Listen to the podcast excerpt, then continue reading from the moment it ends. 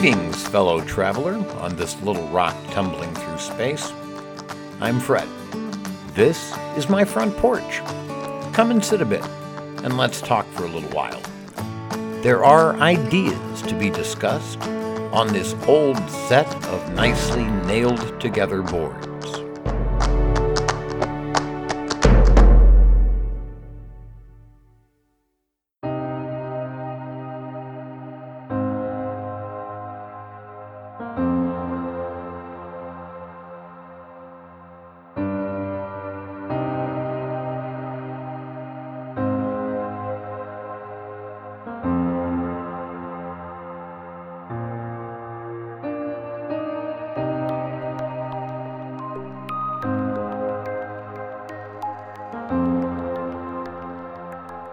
Can we have a Star Trek economy? The economics of the future is somewhat different. You see, money doesn't exist in the twenty-fourth century. The acquisition of wealth is no longer the driving force in our lives. We work to better ourselves and the rest of humanity. Jean-Luc Picard, First Contact. I loved Star Trek as a child because of its cool technology. Who wouldn't want to have a gun that doesn't have to kill? Wouldn't it be awesome to be able to beam up from one place to another? And who wouldn't want to carry around an instrument that allowed you to talk to people thousands of miles from you? And as I grew up, I saw some of those wonderful devices invented. You're probably listening to this on one of them. There are parts of Star Trek that probably simply can't exist. In fact, its most basic concept is, to my knowledge, impossible. We're never going to travel beyond the speed of light.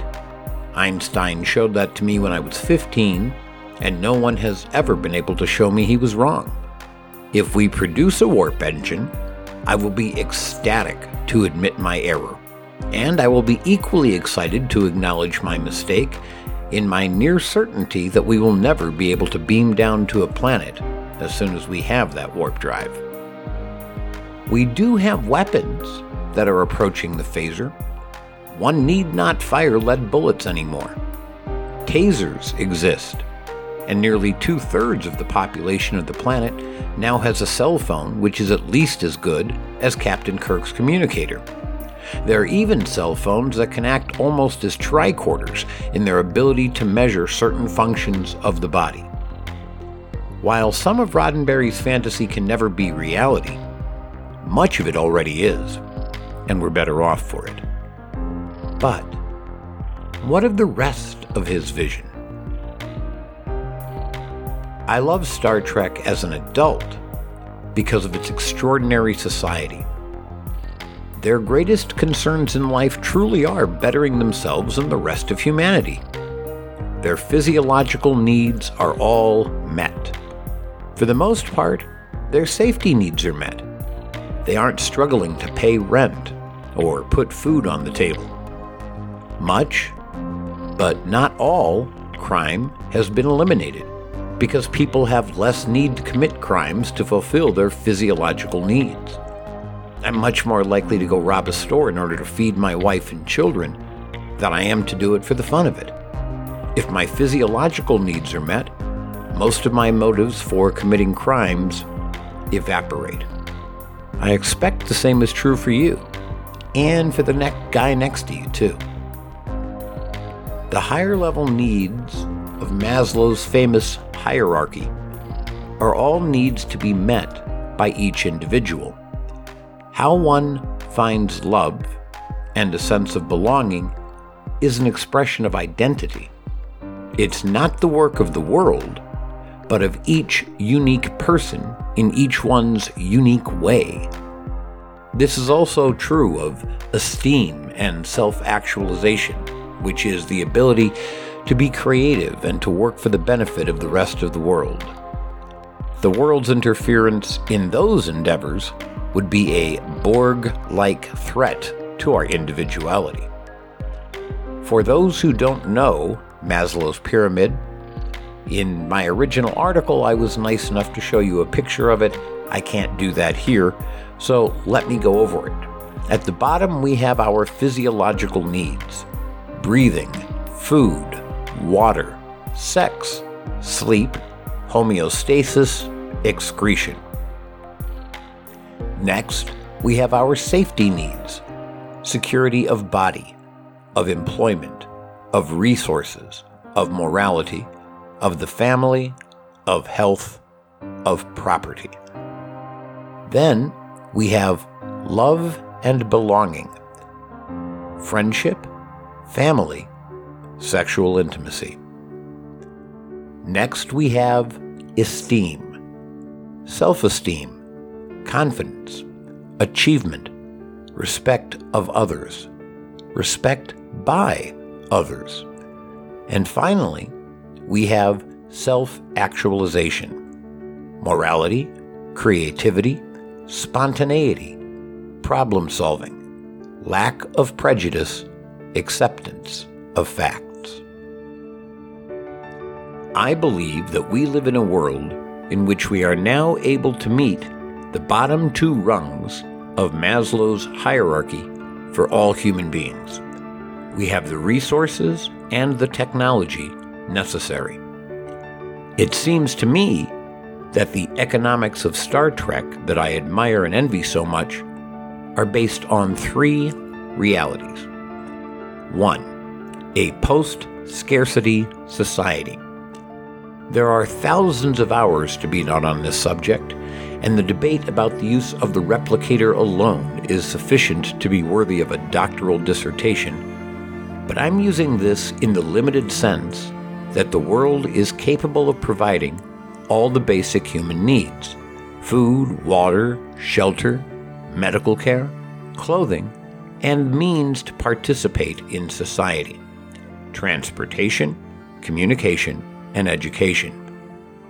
Our civilization is already capable of meeting the bottom two rungs of Maslow's hierarchy for every human being. Two, a resource-based society. There's a group called the Venus Project that is actually working toward achieving this goal. What is it? It begins with the radical idea that the planet is the heritage of all people. We need to work out how to use the resources the planet can produce to provide what people need as efficiently as possible. This is their basic goal, quoted from their website. The Venus Project proposes an alternative vision of what the future can be if we apply what we already know in order to achieve a sustainable New World civilization.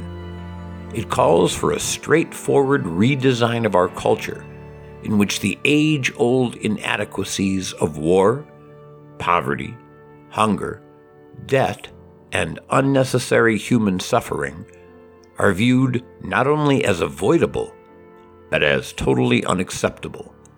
Anything less will result in a continuation of the same catalog of problems inherent in today's world. You can learn more about them in the notes. Three, an empathetic civilization. The idea that we extend our empathy not just to our blood ties, or our tribal ties, or our religious ties, or our national ties, but to the entire species, and finally, even to our shared biosphere. We know we have the technology necessary for this because we can all feel empathy at the same time in response to disasters. This is true when we hear of hor- horrifying tsunamis, devastating earthquakes, or miners trapped beneath the earth. We even seem to be managing it in dealing with covid nineteen. We have global communication, and we know almost instantly what is happening to each other. Just as when one infant in a daycare begins crying, all the others will join them within a few minutes. This is due to something we've recently discovered called mirror neurons. We are softwired for empathy. There's a neuroscientist named Marco Iacoboni, and sir, if I mispronounced your name, I apologize, who's done interesting research on this. So will human beings share the distress of others in trouble. Empathy is, in my view, the most important human emotion, even if the empath was something less than Star Trek's most successful episode. The ability to feel for others is what makes us human. If we have the resources and the technology to meet the first two of Maslow's needs on the hierarchy, people can spend their lives meeting the last three. In other words, once people no longer need to be concerned with physiological or safety needs, they can spend their lives bettering themselves and the rest of humanity. What would be the result of such a world? Well, my crystal ball ran out of batteries, so I can only guess. I believe we would see a reduction in crime, but not its elimination. We would see better and greater technologies emerging because people have the time to devote to learning instead of trying to feed their families. And we would see, most importantly, a happier world where people really, honestly, can work for the betterment of themselves and the rest of humanity. I'm told this is fantasy, and worse, it's socialism. I reject that idea. It can be accomplished, but it's a question of changing our mindset. I have written quite a bit about the need to increase our empathy, and that embracing art is an effective means of doing that. You can find that essay over on my blog in my notes. I'll give you a link. I believe it is wrong to judge a person based on how much money that person earns. The value of a person is much more than their ability to monetize their skills, passions, and abilities. Our value to each other is in what we can do for one another. Empathy is also a part of one's actual value. You can hear that in some of my earlier podcasts, and I also will drop a link to the essay on my blog. So, will we ever live long and prosper? I don't know. I do know, however, it's worth it to try. For Roddenberry to accomplish his society, he needed a eugenics war, and then World War Three. The society became a barter system when we had to start over because we had destroyed a quarter of the Earth's population and many of our resources. One of my friends, a lifelong member of Slytherin House, believes we could manage this right now by simply removing the populations of India and China and replacing them with trees and arable land. While Kodos the Executioner might admire her thinking and endorse her methods, I can't. Can we realize Roddenberry's vision without the need for violence and destruction? I certainly hope so. I also know that Edith Keeler believed as I do, and when she managed to talk F D R into delaying our entrance into World War Two, the results were disastrous. We lost that war, and with it, the concept of freedom. However, she was right. Peace was the way. She was right, but at the wrong time. Kirk and Spock, City on the Edge of Forever. Keeler asked Kirk, "Are you afraid of something? Whatever it is, let me help." Kirk answered, "Let me help." A hundred years or so from now, I believe, a famous novelist will write a classic using that theme. He'll recommend those three words even over, "I love you." That happened on Earth in nineteen thirty. We're just about a hundred years from that time now. And now, of course, we are involved in a pandemic that is a threat to our very existence. It may well provide the same opportunity provided by the eugenics war and World War Three, but I'm hopeful it will provide it with much less death and destruction. This is our chance to pause, reflect, and ask what kind of a world we can build. If you're afraid of something, let me help.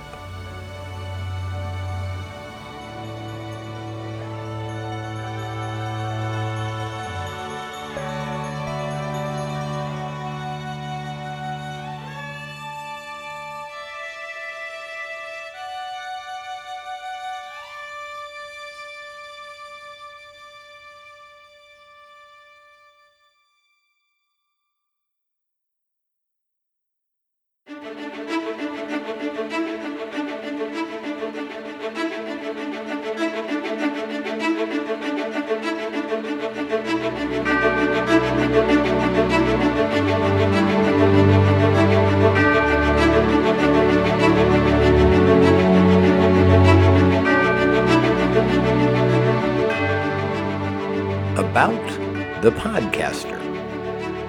It all started in a little five thousand watt radio station in Fresno, California. Well, no, that's not actually true.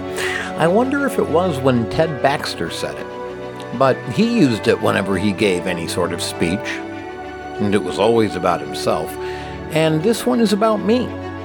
Is it a speech? Nah. It's a few minutes of a podcast. This is where I'm going to let you get to know me a little better.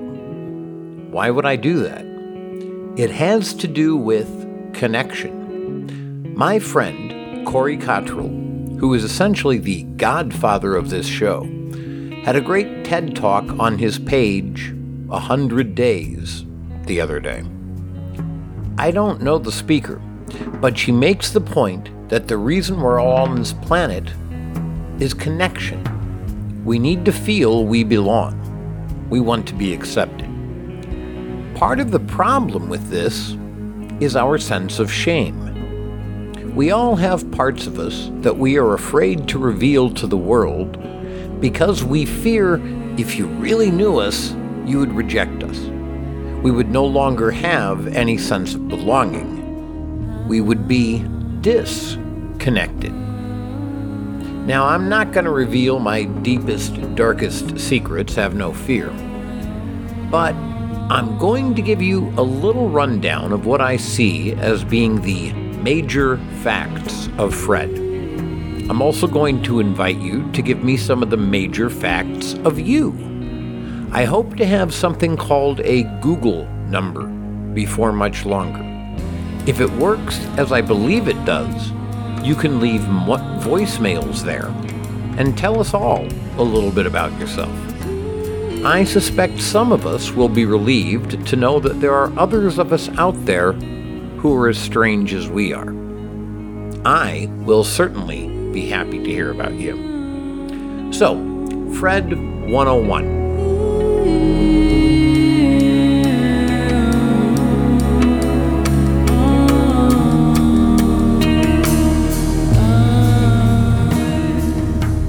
Want to hear about it, the first thing you'll probably want to know is where I was born and what my lousy childhood was like and how my parents were occupied and all before they had me and all that David Copperfield kind of crap.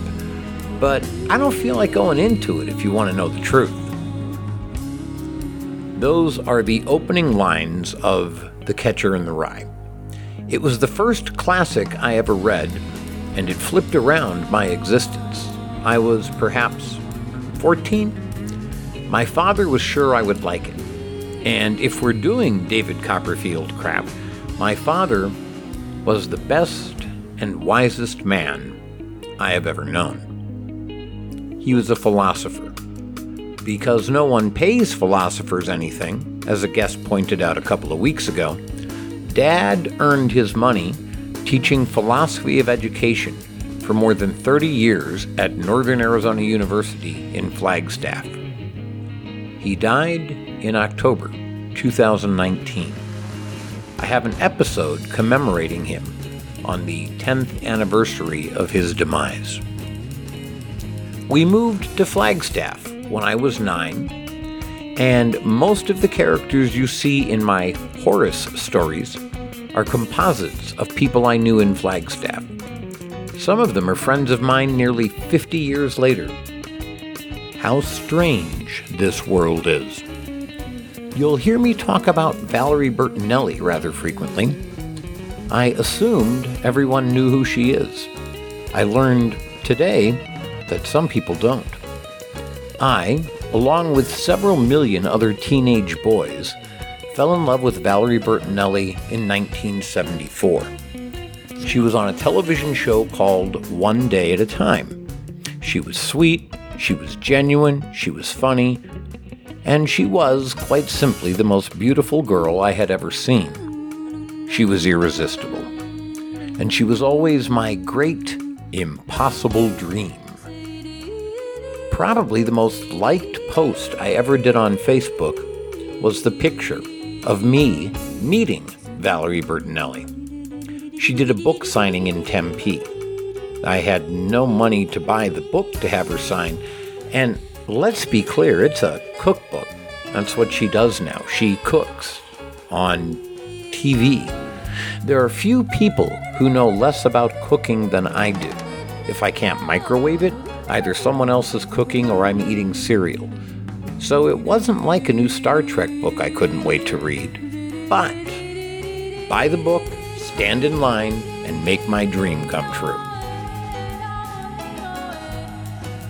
So, my best friend gave me thirty bucks and took me to Changing Hands Bookstore, and I met the love of my life. She was very nice. I had nothing intelligent to say to her, and I've been talking for a living all my life. Isn't that just awful? What is this Star Trek thing of yours? You seem to talk about it a lot. I do. I'm a Star Trek fan from way back. If you're a regular listener, you've heard me mention it frequently. In my story, Horace's Run for the Roses, there is the implication that my dedication to Star Trek came from its close association with the death of my grandpa. I wasn't actually there when grandpa died, but I was six or seven, I think, when it happened. Maybe I was eight. That comes up in episode fifty, Horace's Final Five. You might want to go back to the Horace stories in this podcast before we get to that episode so you'll be all caught up. My obsession started, though, when I got away with watching it while Grandma and Grandpa were babysitting me, and they let me stay up late enough to see my first Star Trek episode, City on the Edge of Forever. For the uninitiated, it's the story of Doctor McCoy going back in time, changing history, and destroying the future. He traveled to the past, where he saved the life of Edith Keeler, a pacifist social worker and, at- and activist who, because she lived, was able to convince F D R to delay the entrance of the United States into World War Two. Hitler won the war. The future was destroyed. She was right. Peace was the way. She had the right idea, but at the wrong time. Did I understand all that at six years old? No, probably not. In fact, I probably wasn't even six when I first saw that episode. But here were my heroes giving up what they loved to make the world a better place. Kirk falls in love with Edith Keeler. He has to stop his friend, McCoy, from saving her life. Even at six, I could feel the emotion in that. I went on to watch all of the original series. I loved that so much that I hated The Next Generation when it started. That bastard captain surrendered my ship in the first episode. The Betazoid chick really needed to get a rein on her emotions. And that android was no Spock. Today, I admire Picard's sense of morality even more than Kirk's. I admire his calm courage, I admire his intellect, I admire his compassion. Troy has shown me it's all right to have feelings. Data has shown me one can be sentient, moral, kind, and compassionate without them. Yeah, Star Trek is a big part of me. Hey, have you noticed what we haven't discussed yet? It's one of the first things you would ask me if I were going to marry your daughter. It's probably one of the first things you would ask me if we were having a beer together. What did I do to make a living? Well, I haven't mentioned it yet because I don't think it matters much. I'm by no means ashamed of what I did for money, aside from the fact that at the end I believe it became immoral. It's because I think it's among the least interesting parts of me. Valerie Bertinelli and Star Trek are both more important.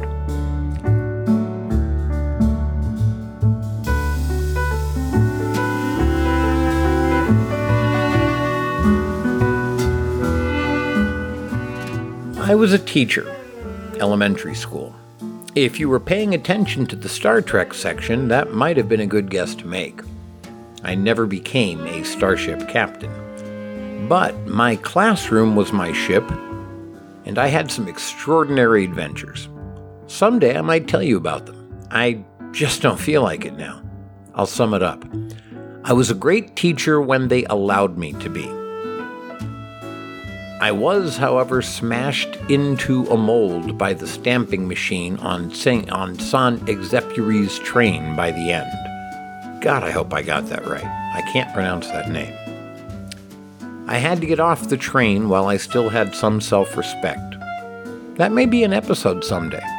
Now, that's what I did for a living. I quit four years ago. After that, I sold DirecTV for a few depressing months of self-loathing. I taught defensive driving until the world stopped a couple of months ago. Now, this is all of my income. No disability. I was just turned down for that for the second time yesterday. No unemployment. I didn't make enough teaching defensive driving to qualify. And I haven't even gotten a stimulus check. So, yeah. I'm not going to be proposing to your daughter anytime soon. So how did you end up in podcasting? Now, that's a good question. I have a nice segment called Getting It on the opening of the episode that I shared with the Mindwave podcast. You might listen to that so I don't bore my more loyal listeners. I would be surprised to learn there is anyone alive who has heard all forty-six or forty-seven episodes. I have, repeatedly. I don't think my former partner Wimpy has, so I think I'm the only one. My most popular, or at least my most played, episode is my pilot, which is approaching its hundredth play. I will be excited to reach that mark, and I will also be embarrassed. That episode is really not very good. I had no idea what I was doing. The music was, in a generous estimate, mediocre, and I was just testing the waters. I would hope no one judged this show by that episode.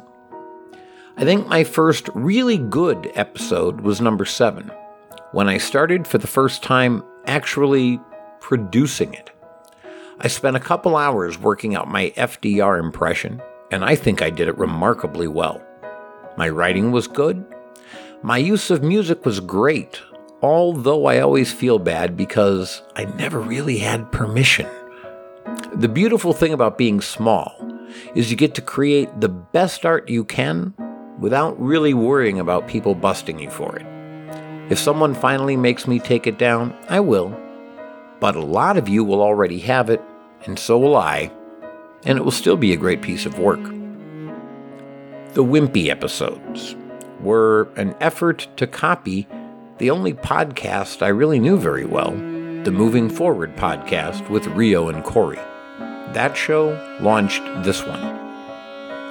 Rio and Corey had fantastic and enlightening discussions. They were witty and intelligent. They were engaging. I hoped to be able to do that, but not so much, no.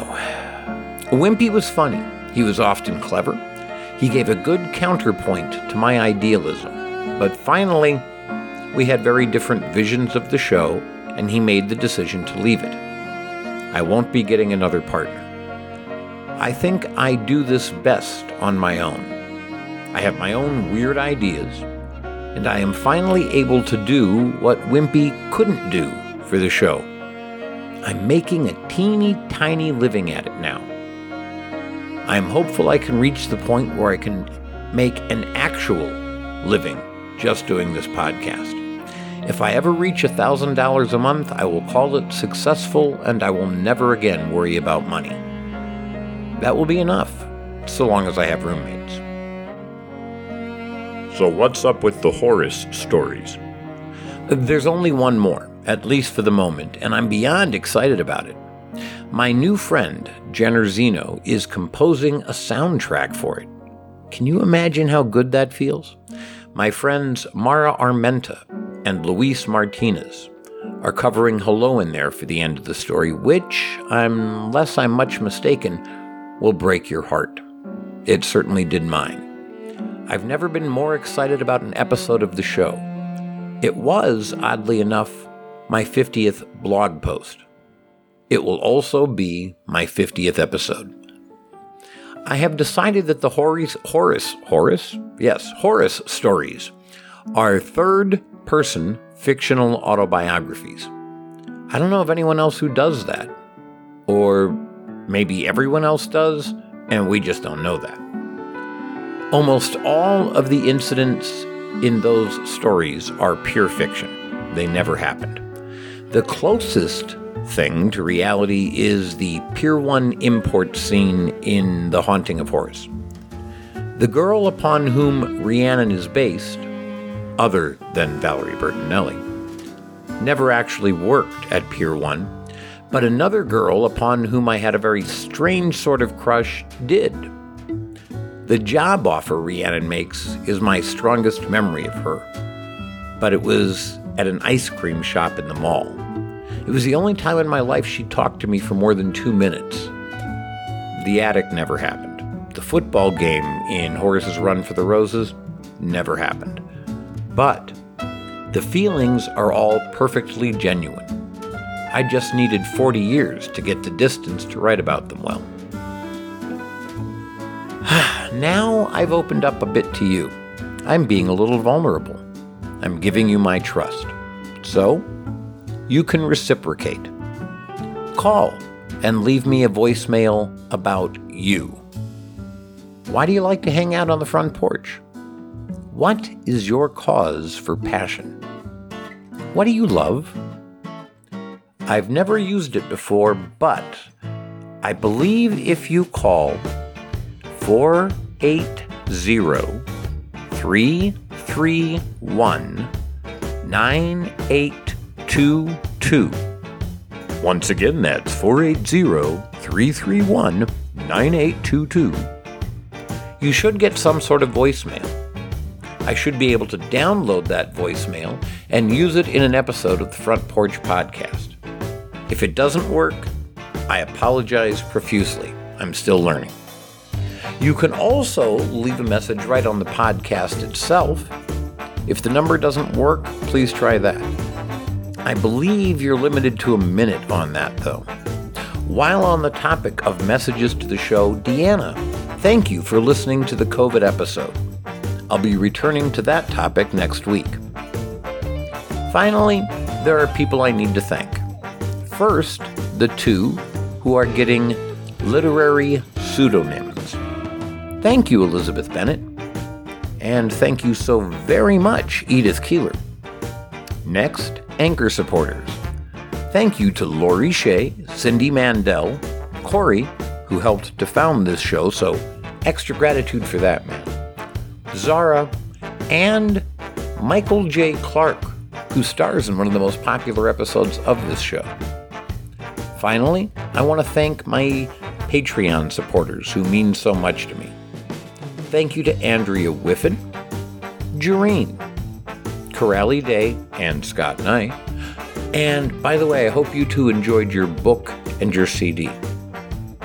Laura Engram, Linda M. Crotta, Natalie Fredrickson, Sherlock, who chose their own literary name. I really don't know who that person is. The mystery is pretty cool. And Zarif.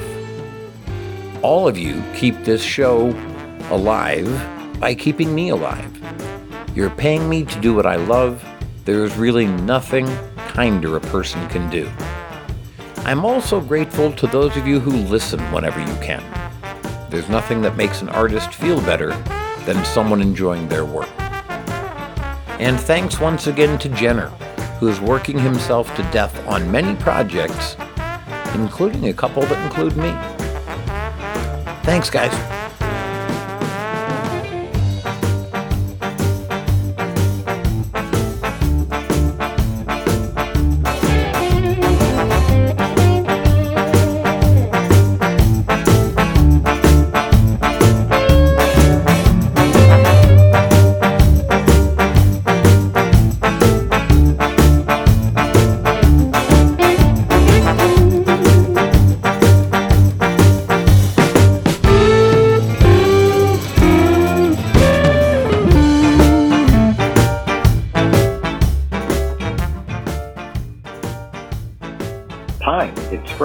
Let's see if you can download this and use it on the show.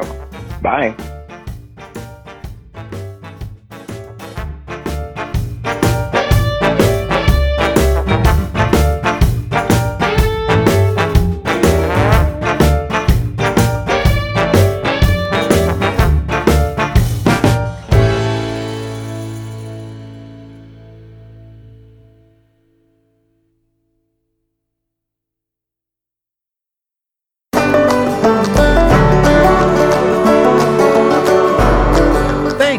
Joining me on the porch.